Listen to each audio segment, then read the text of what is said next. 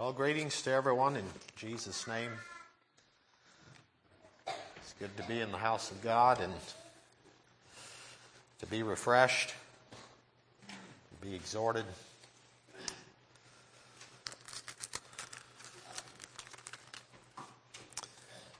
So, for a message this morning, I'd like for you to turn to Luke chapter 21.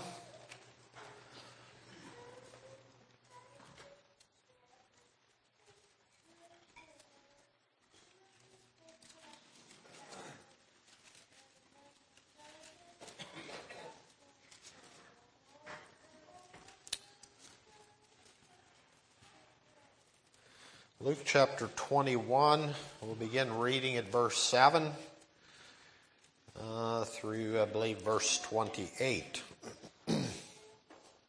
this is talking about the end times, which I believe is the days that we're living in. And so I'd like to speak a bit about some of the things that we see today and need to prepare for. Let's read here Luke chapter 21, verse 7. And they asked him, saying, Master, but when shall these things be? And what sign will there be when these things shall come to pass? And he said, Take heed that ye be not deceived. For many shall come in my name, saying, I am Christ, and the time draweth near. Go ye not therefore after them. But when ye shall hear of wars and commotions, be not terrified. For these things must first come to pass, but the end is not by and by. Then said he unto them, Nation shall rise against nation, and kingdom against kingdom, and great earthquakes shall be in divers places, and famines, and pestilences, and fearful sights and great signs shall there be from heaven.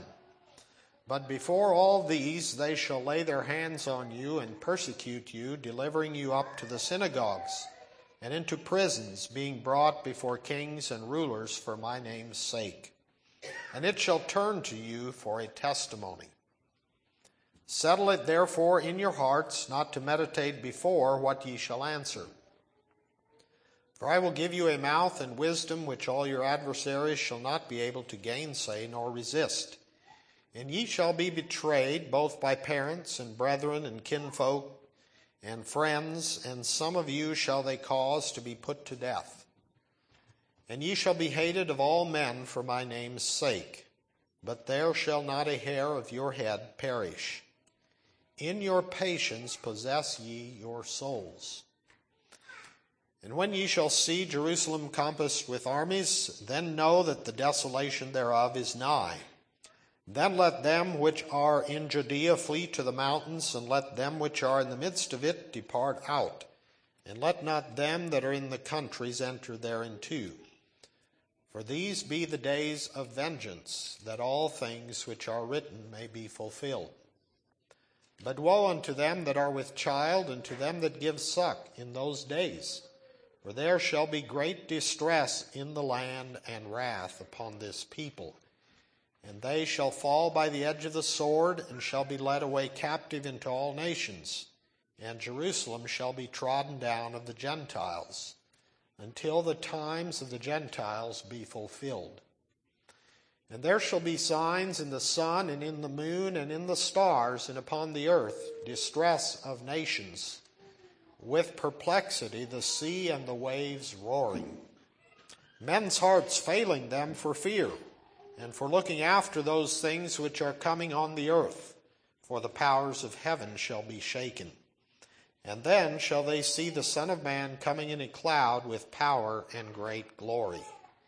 And when these things begin to come to pass, then look up and lift up your heads, for your redemption draweth nigh. Now we're going to stop there. Uh, this kind of gets the main part of this passage.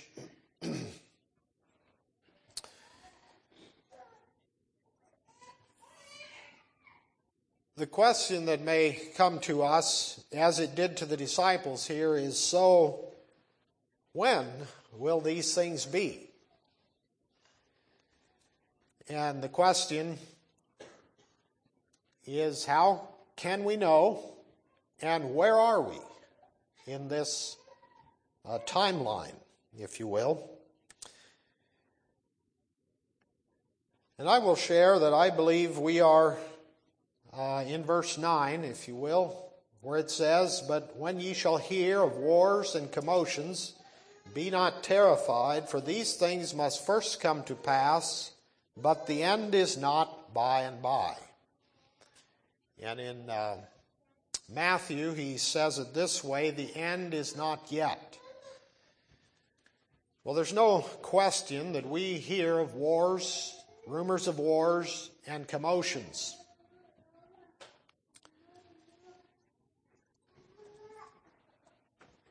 And then he also lists a number of other things that will come to pass in the end time and gives a bit of a description of how things will be. But I want to focus on what Jesus said we should do, or rather, what we should not do. In verse 9, he says, Be not terrified.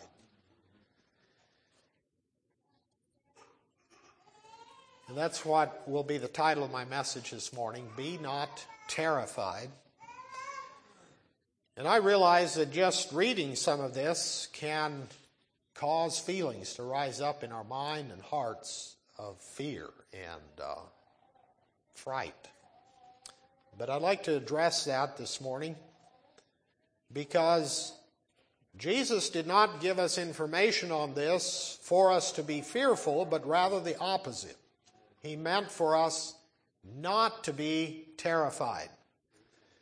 He meant for us to be equipped in our mind. And if we refer to our memory work where it says, For as much as Christ hath suffered for us in the flesh, arm yourselves likewise with the same mind. Now, what I want to pull out there is that arming yourself with the same mind. If you have this knowledge and an understanding of what God is doing, we can be armed in our mind to have the mind of Christ in all of this. And so that's going to be my exhortation this morning that we be not terrified. Now, There are things that are not pleasant to think about. As you perhaps, if you've been following the news, you hear about this, uh, what I will call the coronavirus, which is its common name. There's a more technical name, but the coronavirus, which is spreading rapidly in China. And it made me think, of course, of the prophesied pestilences that it speaks about in this passage. And it was one of the things that were spoken of as an indication of the end times.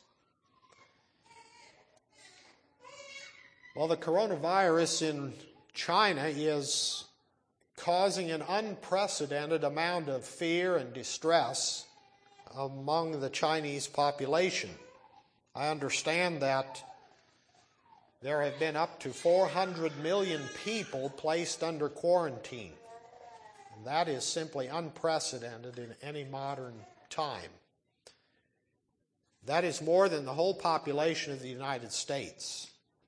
It encompasses nearly 60 cities, and it does sound like that has not even stopped the spread of this disease, although it may have slowed it some and there's some controversy about how effective it is, but as best we know, it's probably spreading far beyond those boundaries. In fact, very recently, Vietnam has also placed about 10,000 people under quarantine. Airlines have stopped flights into the country of China in an effort to stem the transmission but there are now more than 30 nations that have at least one or more case of this virus, which is a pretty serious affliction. Some have said it's not much worse than the flu because people die of flu all the time. But the best reports would indicate that it is far more dangerous than flu. A much higher fatality rate, although not everybody dies, but a certain percentage of people are dying. Officially, they say that over 1,500 have died from the disease. But there are the reports that suggest that the true number of deaths is far, far higher than that. And while it's a bit premature to know just exactly how extensive it will be, many nations, and even ours included, have taken measures. They are setting up places of quarantine where people can be kept so as not to infect the rest of the population. They have done evacuations of Americans from China and that region to try and protect them, but place them under quarantine and watch. And I believe the director of the CDC has said publicly that we should prepare for a major um, major epidemic or a major spread of this disease throughout the U.S. It may be some months down the road. But as I was hearing all those reports and reading about what is taking place in China and how they're placing people under quarantine, locking them in their houses in some cases, factories are shut down, transportation has nearly ceased, and the economic production of China has been drastically affected already and probably will to a much greater extent as time goes on. And what will happen if things get that bad here?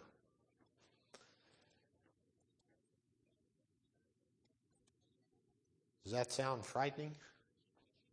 It is. It is a bit frightening.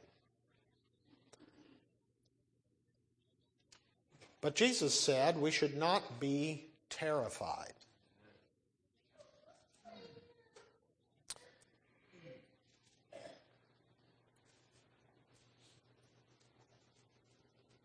My uh, appeal to you this morning is exactly that do not be terrified. Now, I do believe that we should prepare in our mind and understand that there may be some very difficult and and trying times come upon us, just as well as anyone else in the world. Um, it would not surprise me at all. In fact, I nearly anticipate that things will get far worse here, even as a result of this particular virus, than what we have perhaps ever seen before. Again, that's a bit unknown, it's not certain, but people are preparing for it, and I think we in our own mind should be prepared.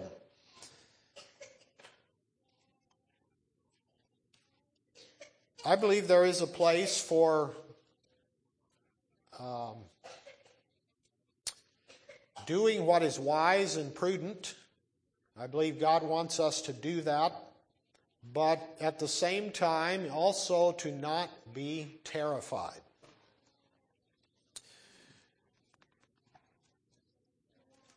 I'd like to speak a bit about some of these end time signs of earthquakes, famines, pestilences, and so on, but I would like to take a little side trip here for a moment and just talk about this thing of terror. I'm sure you've heard it many times, and we have the terms such as terrorism and terrorists. And I just note that in this passage, he uses the very word there in verse 9 be not terrified. And then in verse um, 25, It talks about upon the earth distress of nations with perplexity. that again has a state of mind, perplexity. And then it says, men's hearts failing them for fear and for looking after those things which are coming on the earth. So that is something that's taking place in the end time. Men's hearts will be filled with fear for looking at the things that are coming. And Jesus was saying we should not be among those who are filled with fear or that are terrified. Now, the idea of terror or being terrified is to be filled with fear, and it is used in the end times here as a weapon, if you will with the intent of coercing people through fear and intimidation into doing or submitting to something. Now, it is no accident that the scriptures speak about this matter of terror and what we're seeing take place here in the end time. We look at um, Islam, for example, in the Middle East, it dominates there uh, in the Muslim uh, belief and and worldview and system, and it's interesting to note that their very scripture, their Quran, uh, instructs them to strike fear into the hearts of their enemies. That is one of their fundamental worldviews, if you will, that terror should be used against your enemies. And I'd like to note what the scripture says. Let's turn to, for just a few passages, Ezekiel chapter 28.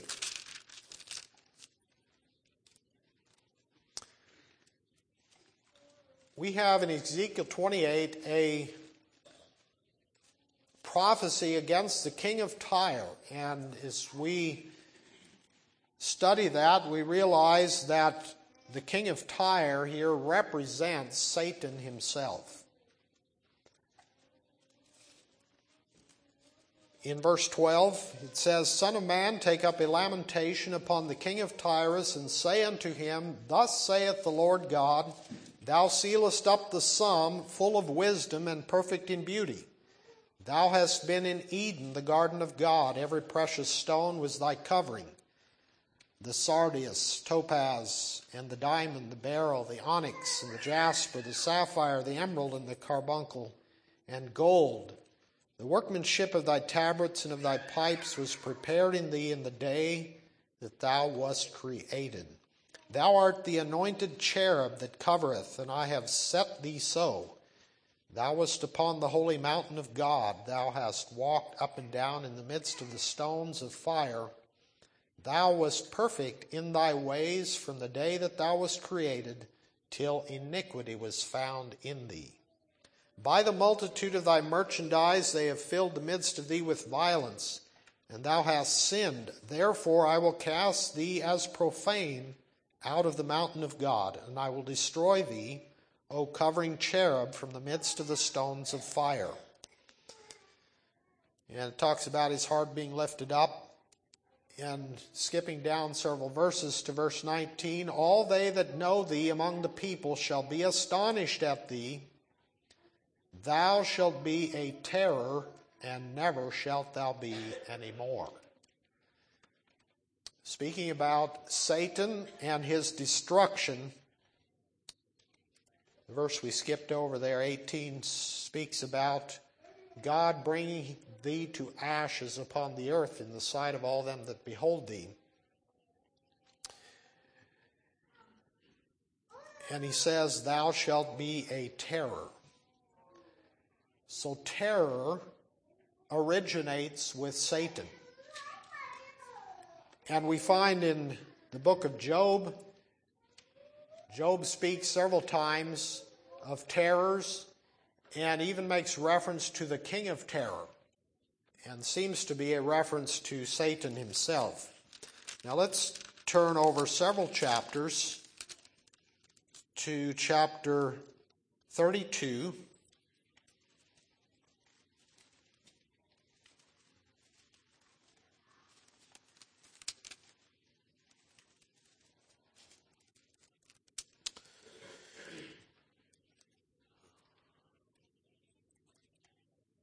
And verse 18.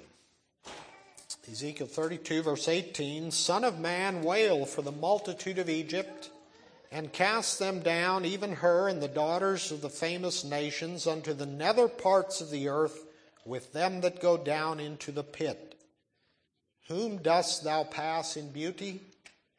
Go down and be thou laid with the uncircumcised. They shall fall in the midst of them that are slain by the sword.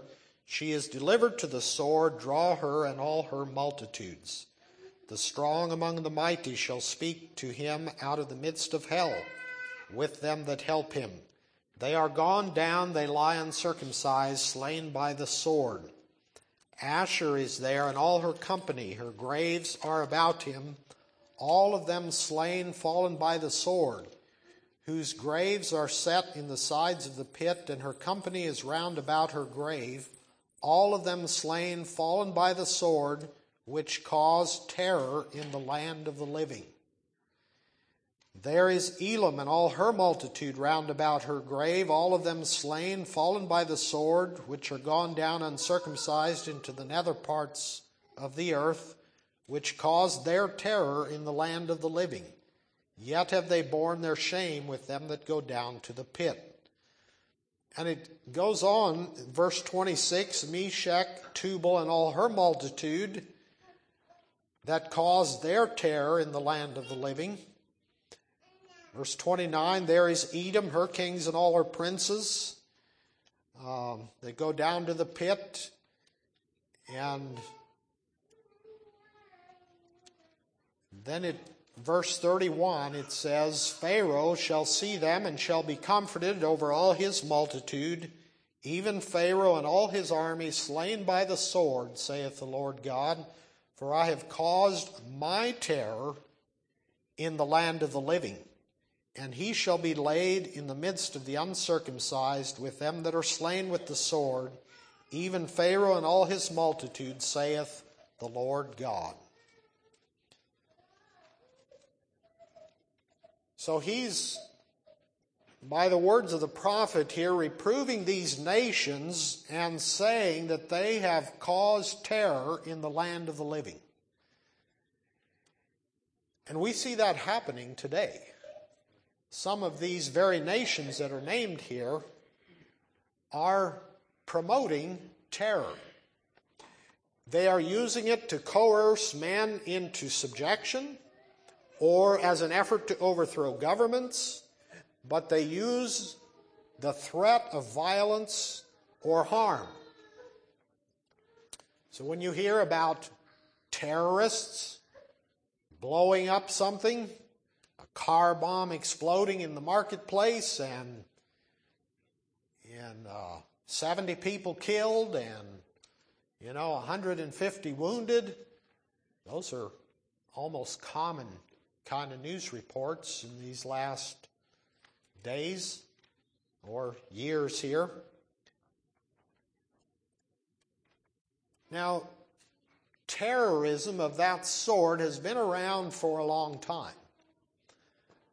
But it is very evident that in the last few decades, it has tremendously increased and become a very common uh, expression in, in we know the use of the word and we read it in the newspapers about terror and terrorists and those who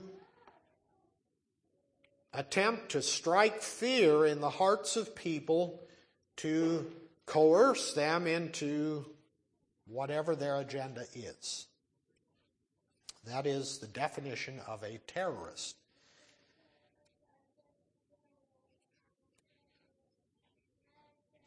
I believe it's one of the signs of the end times in the very words of the scriptures that said, This is the way they will operate. They will create terror in the land of the living. And so, what I'm showing here from the scripture is that the very concept of terror and terrorism, a, uh, an attempt to coerce people and to frighten them, and thereby control them or force them to do something is a device of the devil himself. even referred to as the king of terror. Now, at the end of this passage, it seems that God is speaking and saying, For I have caused my terror in the land of the living. And in, I believe it's Isaiah chapter 10, it speaks in the context of the end time judgment of God that he will lop the bough of terror.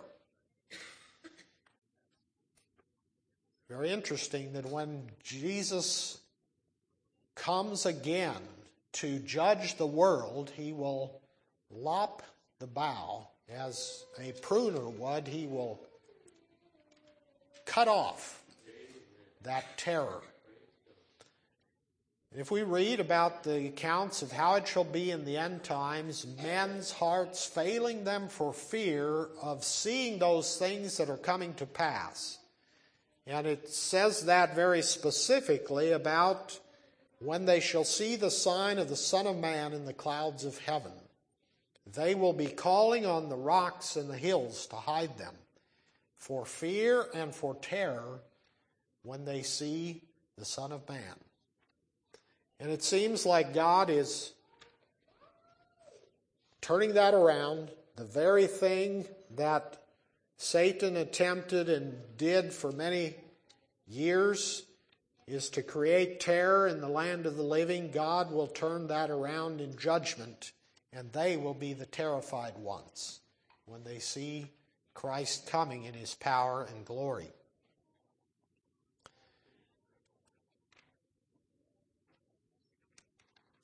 Okay, back to our our text here in Luke 21.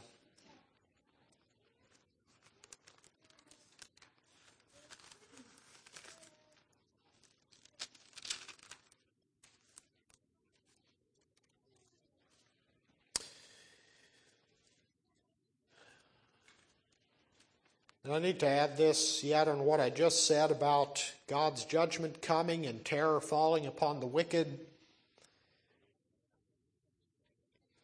In that, what God will do beyond that is that He will cause righteousness to cover the earth as the waters cover the sea.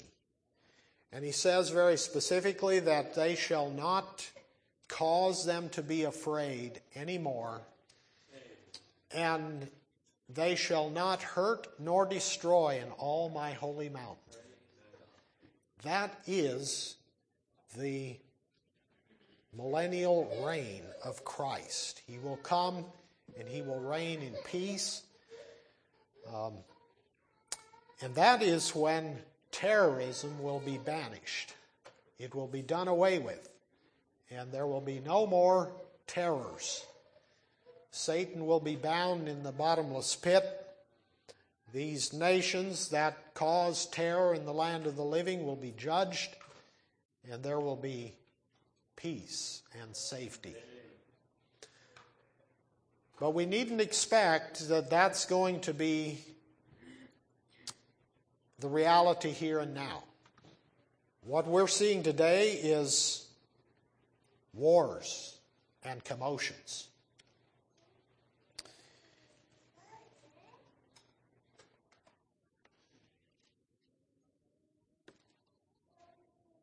It may be a bit difficult for us to wrap our mind around the, the difficulties that multitudes around the world are facing because of wars and famines and pestilences and so on. Because for the most part, we have lived in a land of relative safety, um, land of opportunity, a land that has for most of its existence here as, as America has been very tolerant and even um, favorable toward Christianity. But those things are changing. And we shouldn't think that we will entirely escape having troubles and difficulties. And it's important for us to have a, a settled uh, faith in our hearts, a, an anchor that's been cast, if you will, if I reference last Sunday's message, an anchor of faith that will endure regardless of what we face.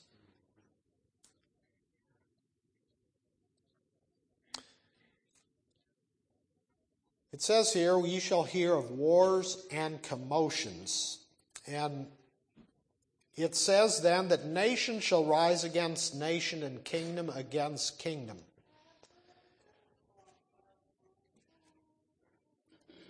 And in verse 25 it says, Upon the earth distress of nations with perplexity, the sea and the waves roaring. And that, um, the sea there, I believe, refers to the sea of humanity. It is the peoples of the earth. That is the sea that it's talking about, and the waves roaring is speaking of unrest among the peoples. Well, there is so much unrest the world over. There has been an ongoing civil war in Syria where millions of people have been displaced. Hundreds of thousands have been killed in the last 10 years. And other nations, Iran, which is accused at least of promoting terror throughout the Middle East and destabilizing the region, and it's been a point of conflict. But Iran is suffering under the uh, financial uh, pressures that have been put against them. They are suffering a lot of uh, difficulty financially, and, and people are actually suffering from lack of food and shelter and the economic hardships because of sanctions that the nations have placed against it. There's a war in Yemen where, again, tens, perhaps hundreds of thousands have died, and there has been a, a cholera outbreak which is among the largest in recent history, far larger than the one in Haiti, but millions are at risk of dying, and many have died, and I'm not sure this has been some months back. I don't know what the current situation is there. South America is facing uh, tremendous upheavals. Venezuela, the situation there in the entire country is very dire. Their economy has basically collapsed. There is conflict about who should be ruling and they have attempted a socialist regime there that has just utterly failed, and people are literally dying and suffering. And hundreds of thousands have fled the country. It wasn't that far back that Colombia was going under great stresses and people fleeing the country there. Bolivia has had political unrest and a conflict between um, those taking power. Uh, Brazil, Chile, all of those nations have faced uh, great unrest and, and conflicts in, in the political scene and, and unrest among the population and rioting and that has escalated significantly just in the last few years and uh, perhaps even in the last year. Over in the Far East, you have Hong Kong, was in the news repeatedly for the unrest there and the mass protests and even clashes with the police, trying to restore order and conflict between Hong Kong and China. There's conflict in Central Asia between Pakistan and India, and that has been going up and down for years and years, but every now and then it heats up and there's threat of nuclear war because both of those countries have nuclear weapons. It's just getting more distressing all the time.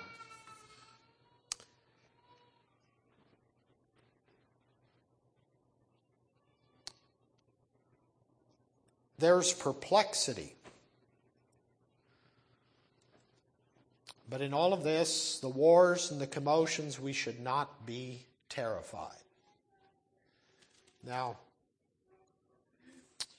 some of this hits close home because we have two families here. Michael's, Jonathan's have come back from Haiti for a short time because of unrest, distresses in the nation where it was not really safe to be there. And there's a bit of perplexity that comes with that. But let me speak about the perplexity, perhaps taking just Haiti for an example. There are there's the government, which is maybe not all that strong, and then there's opposition groups, and there's unrest. There's unrest in the streets, and there's rioting, and and um, people trying to threaten others and take control. And then there's the reports of why all of this is going on. Uh, the protesting groups that want to seize power would claim that the government is corrupt. Well, and that may be true or it may not be true. It may be that those who want to seize power are the corrupt ones and they're trying to overthrow a government that is less corrupt. Or it could be the other way around.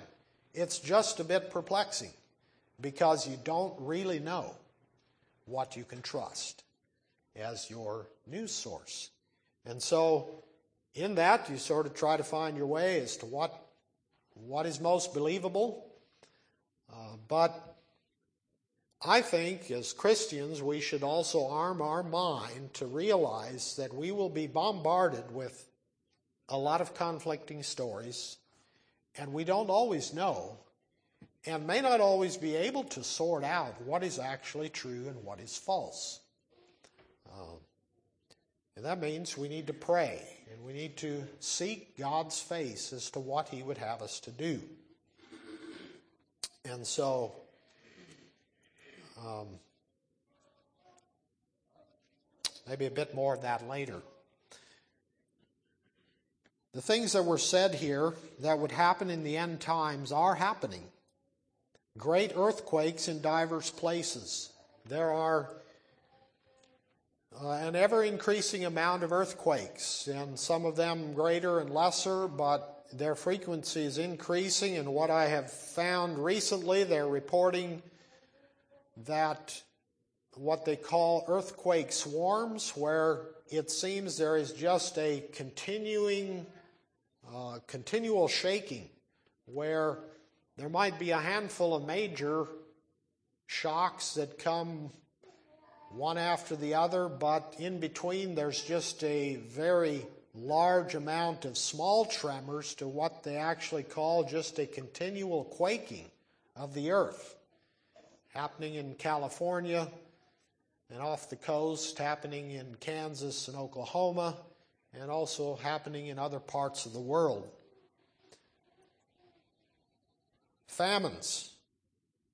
Right now, I understand that there is a locust plague that on the news you read of it as being of biblical proportions in regions of Kenya and South Sudan and even as far as Pakistan, there are billions of locusts, sometimes in clouds that cover many square kilometers, that are just gobbling up any green thing in sight, and is almost sure to be followed by severe famine because it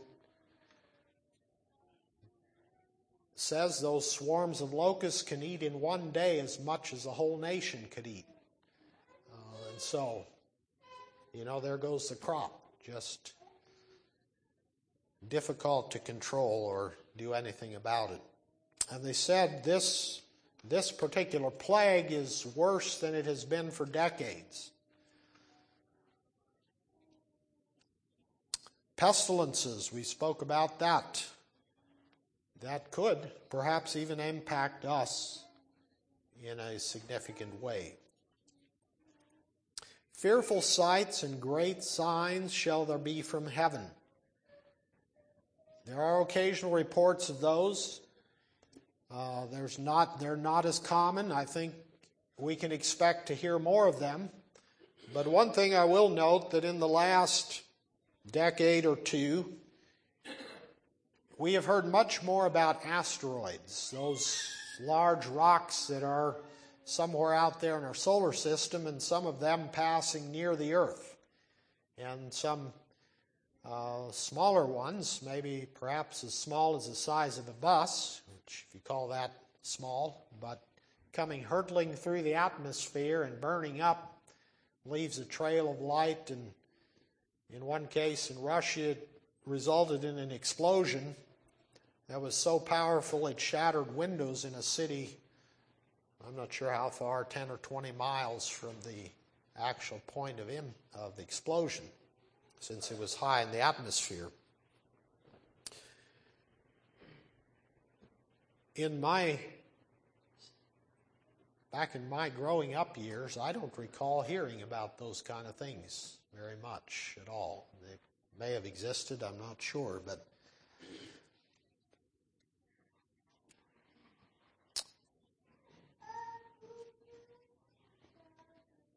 it says here, um, well, let me speak about this matter of perplexity. This coronavirus,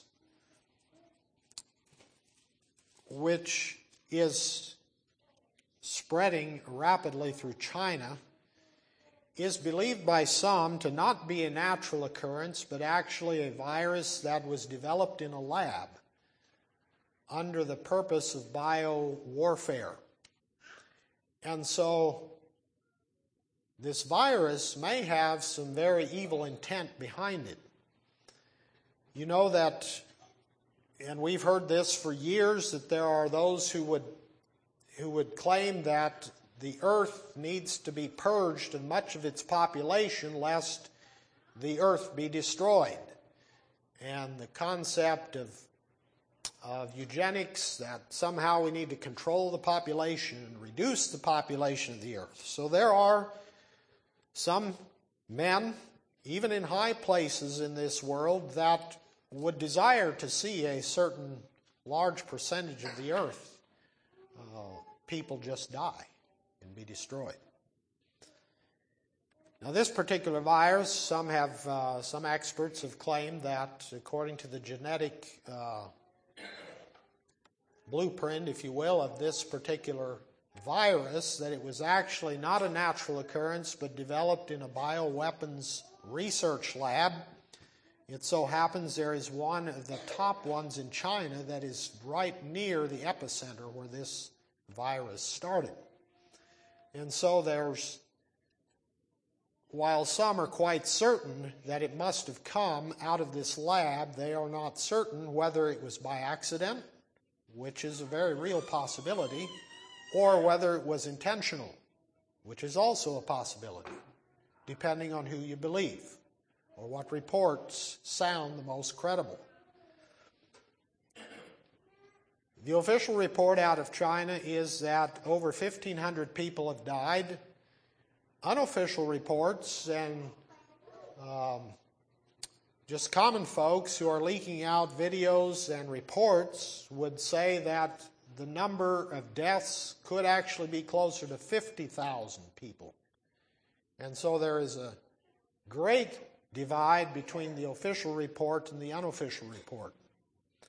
And by the time it gets over here, which are you supposed to believe? Um, because Compounding that is those then who hear the reports of the large numbers and they say, well, beware because there is an intent to make this sound far worse than it is in an effort to intimidate and scare people. And eventually they'll come out with a vaccine and they'll force everybody to have a vaccine. And this is totalitarian control, and it's these mega corporations that are going to make a ton of money off of this. And your head starts going, you know, what, what is true?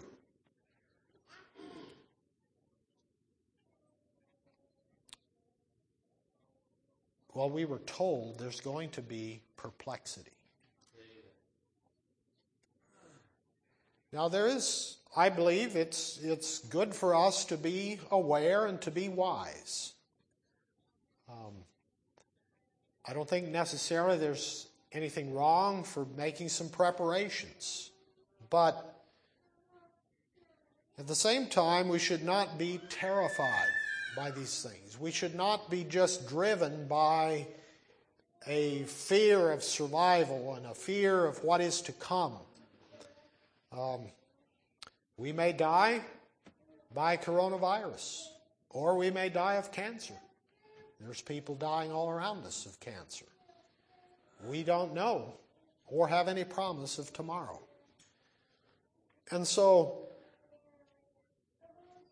when these things come, I believe God wants us to turn our attention to Him.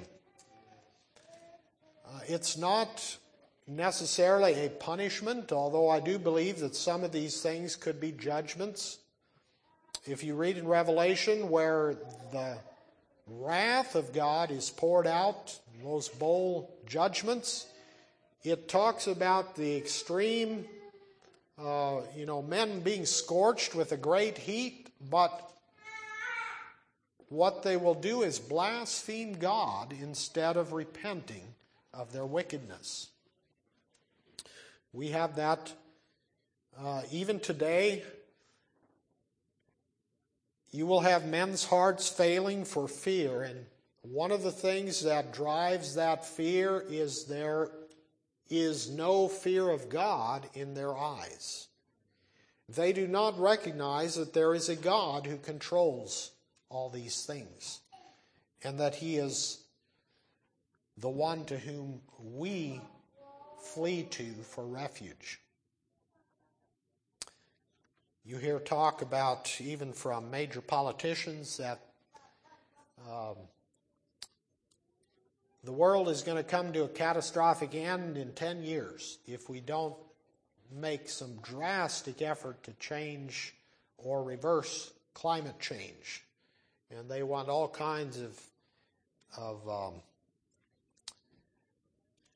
changes to society and vast transfers of money and upsetting the whole economic system because of this great fear that the world is going to come to an end in 10 years.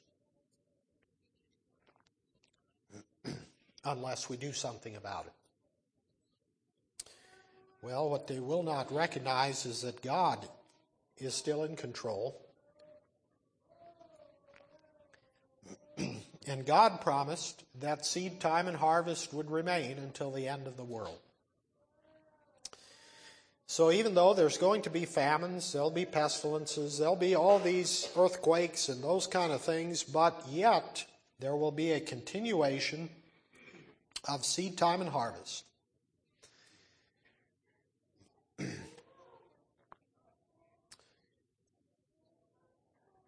it seems to me that some of these people probably think that the world may well end unless we do something. But it's not acknowledging God, not giving recognition to God, and in their mind, it's all we've got. And if this world perishes, we're all done for. And so, in their mind, they want, they want to do something, even though they really can't do much of anything that will have any uh, lasting uh, impact on, on the climate.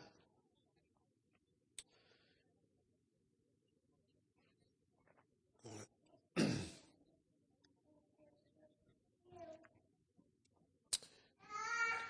it says here, oh, thank you.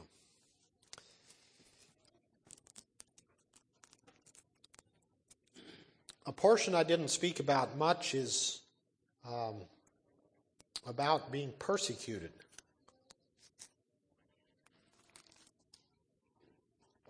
But Jesus devoted a portion of this saying that in verse 12, before all these, and I believe that means it's been going for a while. And during all of these troublesome times, there's going to be persecution. And again, we haven't seen a lot of it openly and directly like they have in many other places in the world. But he says that we should settle it in our hearts, not to meditate before what ye shall answer, for I will give you a mouth and wisdom which all your adversaries shall not be able to gainsay nor resist. Talks about being betrayed. And ye shall be hated of all men for my name's sake. It's coming here as well as men forsake the Lord. Um, God's people will be hated. You will find more and more that they will call good evil and evil good. They will hate the righteous. But then he says, And some of you shall they cause to be put to death. You shall be hated of all men for my name's sake, but there shall not a hair of your head perish. Now, how do you put those two statements together? Where he says, Some of you will be put to death, but not an hair of your head shall perish. What does that mean? But then he says in verse 19, In your patience possess ye your souls. And what I believe it means is that Truly, some will be put to death. We don't know if that comes here necessarily, but it is happening already in many other places in the world where God's people are being put to death. But even in that, even if it were to come here, and we would see that happening, we should also recognize that God is the one who gives us our breath. And we need not fear those who would kill the body but cannot kill the soul. Rather, we should fear God. We should fear Him who is able to cast body and soul into hell. And so, like the three Hebrews who told the king, you know, even though you demand this of us and you threaten us with death, just know whether God delivers us or not, we don't know, but we will not bow down to your idol. That should be our mindset too.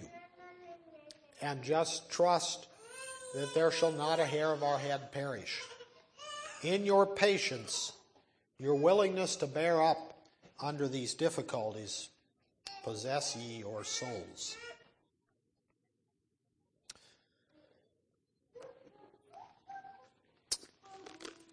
I'd like to close with Psalm 46.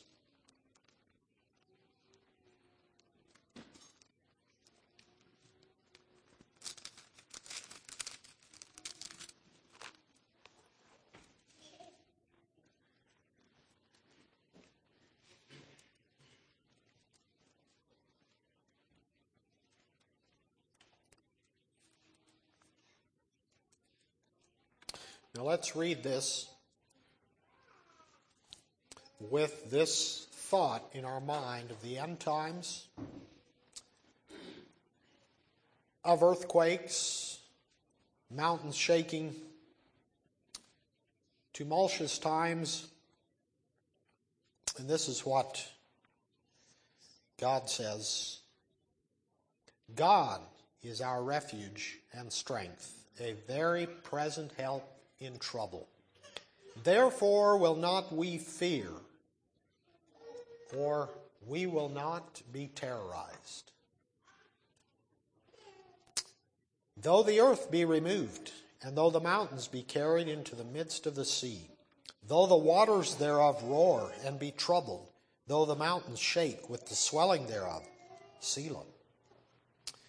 There is a river, the streams whereof shall make glad the city of God, the holy place of the tabernacles of the Most High. God is in the midst of her, she shall not be moved. God shall help her, and that right early. The heathen raged, the kingdoms were moved.